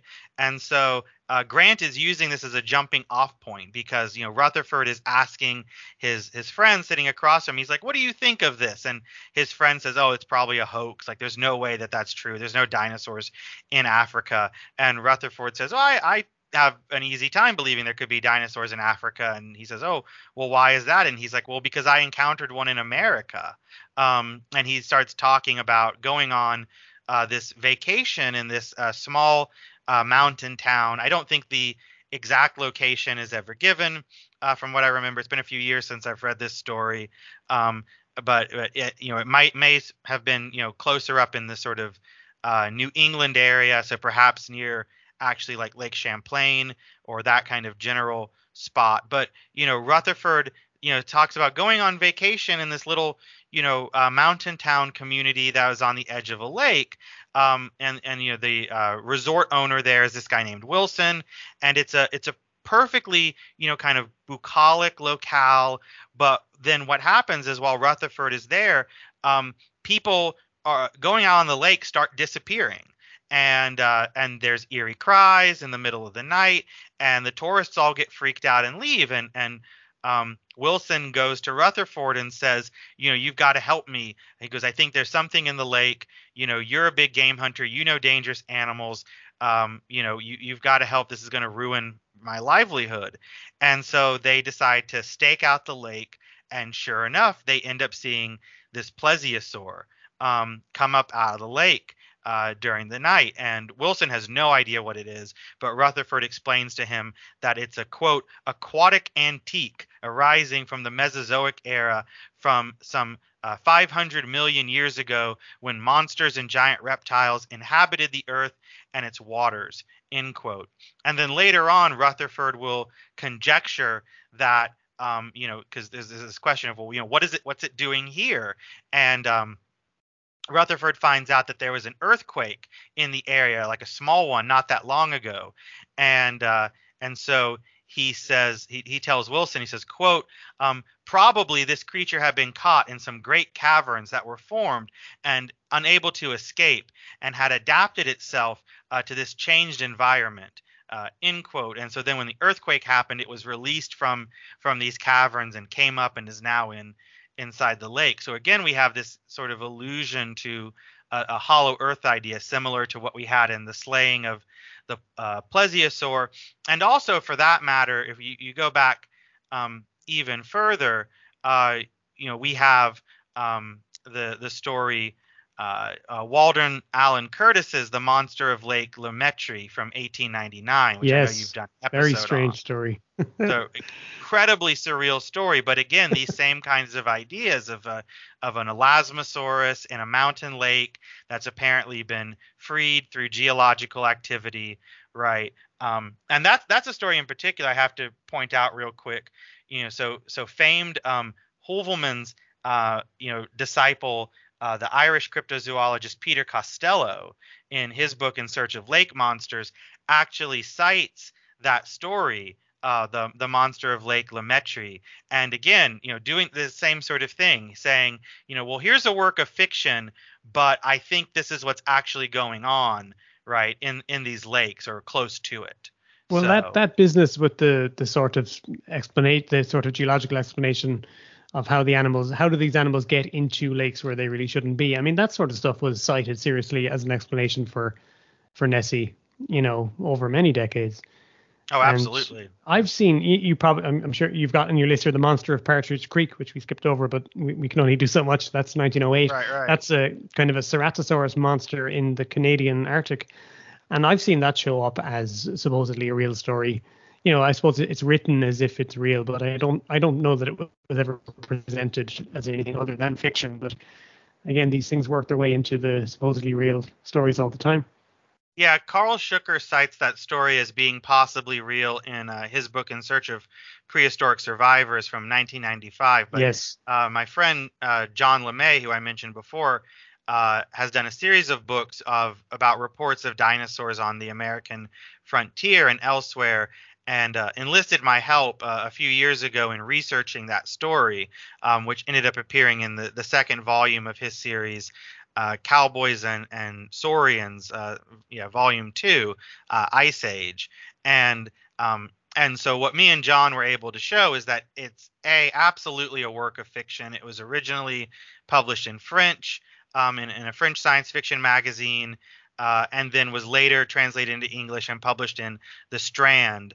Um, but, you know, what's fascinating is that that story got around. I mean, a lot of people, even at the time, took it very seriously as being a, a true account, even though by by all means, it should be completely obvious that it's a work of science fiction. But John and I tracked down all kinds of articles through newspaper, uh, morgue websites and stuff that cite this story, that talk about it, that question, you know, will there be a follow-up expedition? Are people going to go look for this thing? Um, and and it got all around the world. I mean, we found articles in newspapers in Japan. So, um, wow. yeah, so that story got a lot, got a lot of play. Um, well, it's it's and, the same yeah. year as as um, Hagenbach's book, and same year yes. as, as Last Haunt of the Dinosaur. You know, the, it, it was going around. That idea was going around clearly. And and I do have to I do have to throw out real quick. I won't go into uh, detail because of time. But if people are a fan of The Monster of Partridge Creek, which it does seem like quite a few people are, there is a two thousand three short story called The Bear Eater by Paul Pence that almost nobody seems to know about. I think it's because it was published in uh, uh, the wrong the wrong place. It seemed to got, got published in like a cyberpunk anthology for some reason, even though it has nothing to do with that genre. It's a straight up work of crypto fiction, and it is basically, it could almost be a sequel or a remake to The Monster of Partridge Creek. It's a great short story. So great. I'll, I'll put links to that. That sounds fun. And I, I noticed you a, f- a few of those last ones you mentioned as being like like gentlemen's club stories, which is a yeah. sub a subgenre I'm fond of, and I'm just going to quickly mention that I, I've read it stated that, I don't think this makes sense chronologically, but I've read it stated that Lord, Lord Dunsany or Lord Dunsany, mm. um, you know, famous Anglo-Irish early twentieth century weird fiction writer, um, was is considered to be one of the originators of this. Now, he was writing those stories in the twenties, and, and we've just mentioned The Last Dragon from eighteen seventy-one pretty much starts with that, you know, with that trope. But he wrote a lot of stories with a character called Jorkins from b- about nineteen twenty-five on, and Jorkins is a, a whiskey drinking old boy in a in a London gentleman's club, and if you give him a whiskey, he'll tell you a story about his adventures in the the woolly fringes of the empire. And one of them I remember was called Uh, the Tale of the Abu Lahib, and it's about a guy in the wilds of Africa just beyond where, you know, the, the white men go, and he finds a, an animal. If I remember, it's a, it's almost like a, it's described as almost like a kangaroo type animal, but it uses fire. So it's the only animal that uses fire, and it, he's he's it's it's very um, self-consciously a tall tale. You know, the story isn't really supposed to be believable. It's supposed, and it's told to you secondhand by this character Jorkins. But again, he's even by that point, I suppose it's it's almost like satire a little bit. The idea that, you know, the old boy in the club tells you a story of seeing a mystery monster or a prehistoric monster at the fringes of the empire. Uh, yeah, I have not read that. Yeah, I've I've read a little bit of Lord Dunsany, mostly uh, some of his his fantasy stuff. But yeah, I will have to look that up. That sounds great. His his so. um, county seat is up in, or his his family seat is up in, I think, County Westmeath, and they have a castle there. And I'm I'm I'm I, I fancy taking a trip at some point. Just hmm. um, so I think we'll start to wrap up. But I would like to um I want, I want to go back to the anomalous primates for a bit. And you have a few more stories I'd like to hear more about in in the King Kong vein, and in in the, as you say, Kong is, is one of the prime um. moments in the history of, like, you know, weird gorillas or weird ape ape men type creatures. You cite a story called The Cairn, which is slightly earlier, and then you have a few stories which are slightly later, and one of them is Robert E. Howard. So let's let's talk a little bit about that. Yeah, so um so we have H R Wakefield's The Cairn, uh, from nineteen twenty-nine. Have you read this by any chance? No, this is one I have not. No, I, I've done okay, a fair I, amount of the works we've talked about, and I'm proud of myself, but I haven't read this one. I think considering how much you like Benson's The Horror Horn, you would love this. I, yes, I do um, love The Horror Horn. so so Wakefield was a, a British ghost story writer in the tradition of like M R James and Algernon Blackwood, and um, uh, who who unfortunately did not become as famous as either of them. And it seems to be because, uh, interestingly enough, so, you know, he he published a lot of these stories and then, you know, uh, had, a, had a little bit of acclaim, but then, uh, you know, uh, passed away. And, and actually August Derleth, right, so the famous promoter of, of Lovecraft and, and weird fiction writer himself, um, uh, contacted uh, Wakefield's widow shortly after he died and asked, um, you know, about getting the rights to his his stories and his correspondence and his manuscripts because he wanted to publish them through uh, Arkham House. And apparently uh, his... Uh, his widow told him, uh, told Derleth, Derleth that uh, Wakefield had burned all of his stuff before he died. So, um, including apparently all the photos that he had of himself. So I'm not sure what that was about, but I think that probably, you know, set set him back in terms of of recognition. And so it's only been in, in somewhat more recent years that he seems to have uh, gotten the, the recognition that he deserves as a great practitioner of the the British ghost story. But one of the stories that he wrote is this one, The Cairn, which is set in the the Lake District in in northwest England, actually. And you've got these two uh you know kind of uh, kind of I guess I get the impression they're supposed to be kind of you know upper upper class uh gentlemen. They're Welland and Seabright, no first names again, but they're friends. They're on holiday together, and uh you know they've been they've been doing some some mountain climbing or or hill climbing. And so the story opens up with uh you know they're sitting in their their inn, looking out the window, contemplating climbing um Bruden Hill, which I have not been able to confirm if that's a real hill or not. Um but uh they uh you know uh the, Welland has has apparently like you know sprained his ankle Uh, the previous day, and it's not fully healed. So he's saying, you know, well, I'm going to have to skip out on this one. Um, you know, but you go right ahead, Seabright. You climb uh, Bruden Hill. And, uh, you know, Seabright is like, yeah, I'll, I'll do it tomorrow morning. It shouldn't take me but like four hours. And, you know, you've got a great view of, of this hill from this window here in the lobby. You know, why don't you bring out the telescope that we packed and you can watch me as I climb? You know, and he's like, yeah, that sounds, you know, like a, a great idea. And then, you know, they they are talking to uh, their landlord, and their landlord is t- saying, um, you know, I, I wouldn't climb Bruden Hill if I were you. You know, um, you know, it's it's going to snow. And uh, they're like, well, I've climbed in snow before. I, I don't understand, you know, what the big deal is. And he's like, well, you see, there's a devil that lives on top of this hill, and it only comes out when it snows. And and again, you know, uh, we, we've seen this before. You know, they dismiss this as a superstition of, of the locals. And so then the next morning, um, you know, Seabright sets out to uh, climb the hill while Welland watches through the telescope. And uh, and this is, you know, this is an interesting story because um, we never get to know exactly what it is that uh, gets Seabright, because, you know, unlike The Horror Horn or some other stories, there's no description of the monster. There is only the most vague and general suggestions, but the suggestion that you get is something that is very Yeti-like, or very much like the the ape creatures in The Horror Horn. Um, and and so, you know, Welland sees this play out, watching it through uh, the telescope, and is then alarmed and, you know, runs to go, you know, find the uh, the town constable and tell him, you know, I've just watched my friend be attacked by some creature. You know, we've got to go up there and save him. And the thing is, you know, there's this great scene where, where you know, Welland finds the, this constable out on the street, and he's like, my friend Seabright, he was attacked. Oh, and he's like, oh, you know, where, where, you know, and, you know, what street? And he's like, no, it wasn't a street. He was on Bruden Hill. And the constable's just like, I see, and starts like walking away. And, and Welland's like, where are you going? And he was like, well, I'm going to go tell the coffin maker to make a box for him. So you know, and you, you find out that there's like this, it's sort of like this open conspiracy in this village that everybody knows. Don't climb this hill when it snows because this monster is going to get you. And if you're an out of towner who's stupid enough to do this, well, then just go, you know, start taking measurements. So that sounds amazing. And given yeah. the, the date, that's nineteen twenty-nine. I mean, this this mm-hmm. could be like the horror horn. This could be influenced by the early early Yeti stories. On you know, the nineteen twenty-one Everest expedition had the footprint story, but it could also be, as we talked about in the last episode, it could be fairy euhemerism, the idea of mysterious beings living in in remote parts of Britain. Could be either or or both of those. And tell me a little bit about Robert E. Howard's Rogues in the House. This is in the mid-thirties.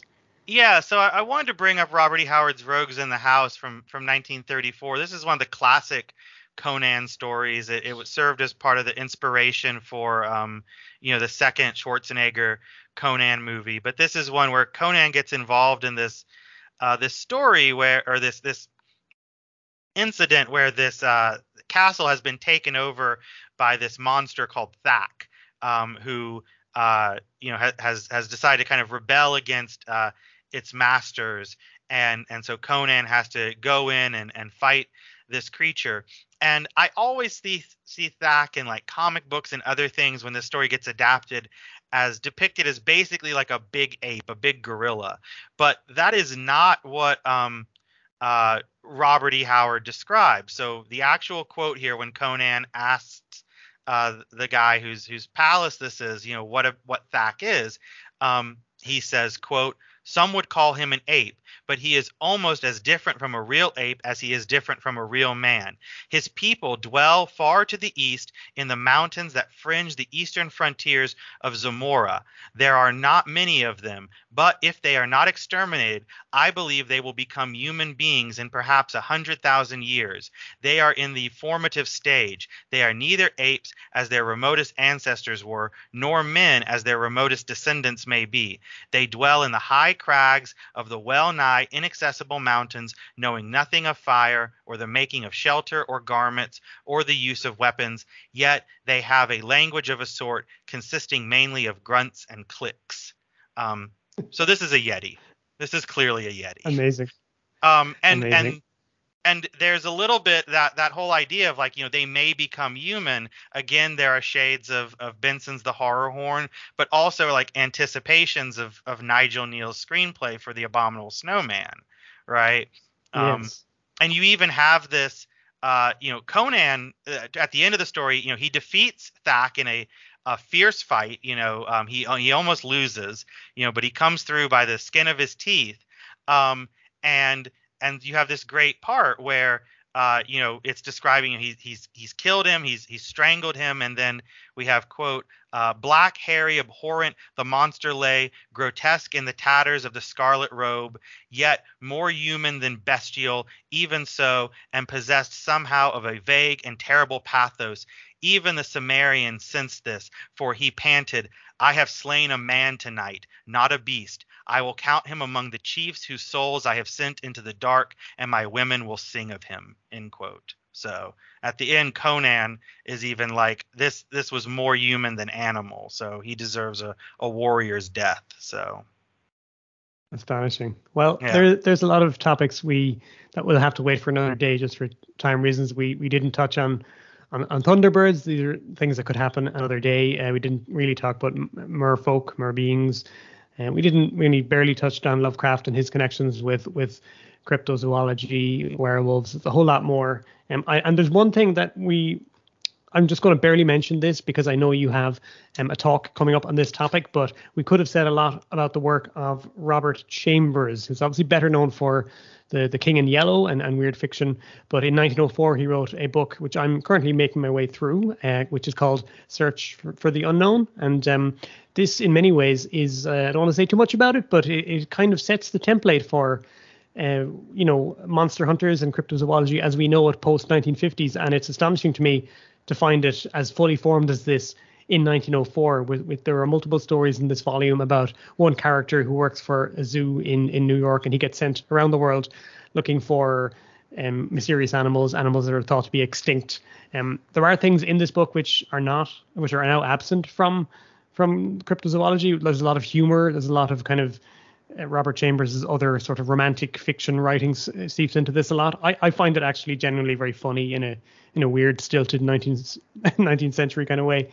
But um, the most famous story out of it, of course, is The Harbour Master, which is about a kind of a, a fishman uh, creature of the, from the Black Lagoon type type being. Um, but uh, I don't know if you want to say something quickly about that and about your, your talk and where people can find out more about this. Yeah, absolutely. So if you've enjoyed any of this um, and, and you want to hear me talk more about cryptozoological fiction, I am going to be giving a talk on August thirtieth. Uh, for the Victor Wynne Museum and the Last Tuesday Society. It's an online talk. Um, so uh, there is, I believe it's uh, it's it's one of those deals where um, there is a, a slight uh, ticket price to get in. Um, uh, so, but it, it's not it's not particularly uh, expensive. And yeah, I'm going to be talking about the cryptozoological fiction of Robert W. Chambers.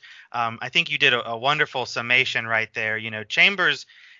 Today, he's yeah, he's best known for The King in Yellow. He's known for being an influence on Lovecraft. Um, he was, because of his romantic fiction, uh, at one point the most popular writer in America. He was a household wow. name. Um, everybody knew who he was. And then, you know, there after after his death, there was this sort of dramatic, uh, you know, kind of uh, uh, you know, uh, cultural forgetting of him, except for, you know, the fact that, that Lovecraft preserved a part of his his legacy because of his weird fiction work. And um, and this this included, you know, his cryptozoological work. Lovecraft was very influenced by this story, The Harbour Master, which is yes. a clear anticipation of both Lovecraft's The Shadow over Innsmouth and perhaps even more striking, uh, yeah, Universal's The Creature from the Black Lagoon. So I'm going to be talking about this nineteen oh four um, you know, sort of fix up novel of of stories in search of the unknown that, yeah, as, as I say in my original essay, this lays out basically the whole idea of cryptozoology uh, very early on as a fully formed uh, set of ideas. Um, and so I'm going to be kind of, my plan is to go through uh, each of these short stories and try to put them in a, a sort of broader context. So I'll be talking about like The Harbour Master and then what were people saying in both fiction and nonfiction about mer beings at this time? The second story is called The Spirit of the North. And so I'm going to be talking about the idea of relic mammoths and so forth and so on for each story in this collection is the plan. So. Sounds amazing. I can't wait for that. And yeah, I, I think he, the place for that book in the history of cryptozoology has been under underreported because, like, wow, it's all there. One guy whose job it is basically is to go looking for these things, and in each story he has a different adventure. You know, you've got what you've got the X-Files right there, you've got Kolchak right there, you've got um, Bernard Hubelmann's right there, you've got Professor Challenger. You know, so there, I, I'm sure I'm sure you're going to have a lot to say about it. I'm going to do a quick read from the very end of the crypto fiction chapter uh, to wrap things up. You wrote. It is my contention that practitioners of cryptozoology have chosen to embrace what they see as a more entertaining alternative to conventional science, rather than the hard and restrictive process um, described by Cohen. Cryptozoologists have opted for a version that is more romantic and exciting. Theirs is a version of science as imagined by authors of crypto fiction, enacted by actual cryptozoologists as a lived practice. These scientists are no longer bound to academic laboratories, but can head off, like modern-day knights, into unknown regions to slay the last real dragons. I quite like that. No, no thank you. Yeah, no, that was, yeah, that's that's, you know, and and that again, you know, this this is this idea that, you know, this is not this is not an an issue of of confabulation. I I feel so much as. You know, uh, a, a sort of a, a conscious choice about how one wants to experience the world and live in and live in the world um, and and and see it. So um, and and so, yeah, you know, that's that's what you have, I feel, going on here, uh, you know, with regards to, um, you know, cryptozoology um, and and the importance and the role that, you know, works of, of crypto fiction, whether it be, you know, short stories or novels or films or T V shows, um, you know, like the X-Files or other things play in that. So great. I'm sure we could do a whole lot more, and, and we might someday. But for now, um, Justin, where can people find your work online, and what would you like people to know that you're up to? Uh, so um, aside from the, the talk that I'll be giving on Chambers, um, I guess I guess the main other thing that I have coming up that people might be interested or, or, or want to look out for um, is, you know, I, I do book reviews on a lot of uh, different uh, cryptozoological topics and, and, and science topics and things for uh, the, the website um, uh, Adventures in Poor Taste. Uh, my, my current review that I'm working on that should be out at some point soon is actually going to be for the late cryptozoologist Mark uh, Hall's uh, posthumously published book on mer beings. So that's been a very interesting read so far. So I've got that review coming up. Uh, and then uh, if people want to find uh, me and more of my work, they can check out uh, you know, my Academia E D U page. You just have to search Justin Mullis and Academia E D U. This essay, the crypto fiction one, is on there, as well as Um, a few of my, my other ones, including my ones dealing with cryptozoology in early America, um, and, and a couple of other pieces uh, that I've written. Um, and what else am I doing? I guess I also will mention I'm actually I am currently working uh, with with two of your other guests, uh, so Richard Fallon and Eddie Goumont, um, on a uh, article. They're they're working in an editorial capacity. I'm writing it, but I'm I'm currently in the process of editing an essay for publication that is going to deal with uh, Japanese crypto fiction. So, astonishing, great stuff. Okay, I'll, I'll put links to everything in the notes as usual. And Justin, it's, it's, it's always a pleasure, and I always learn so much. Thank you very much for talking to us. Oh, thank you for having me back.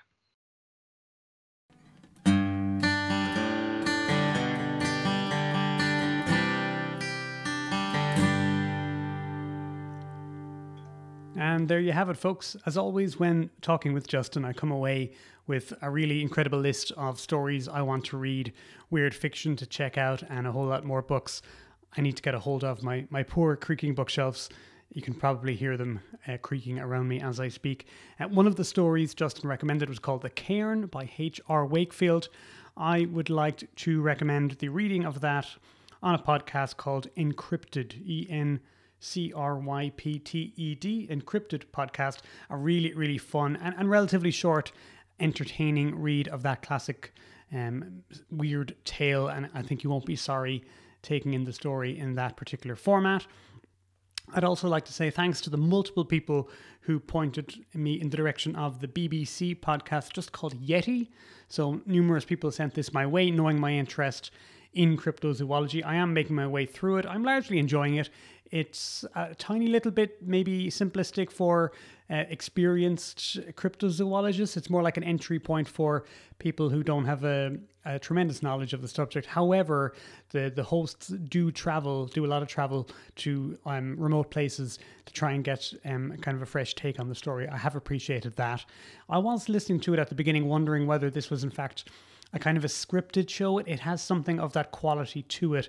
Um, and so I, I checked out the, the hosts, and um, they actually have a lot of pictures and videos on their Instagram of their trip to, they went to India and uh, Myanmar, and indeed to Tibet as well. So worth looking, uh, worth, worth checking out for, the, for that reason alone, even though the podcast is quite enjoyable.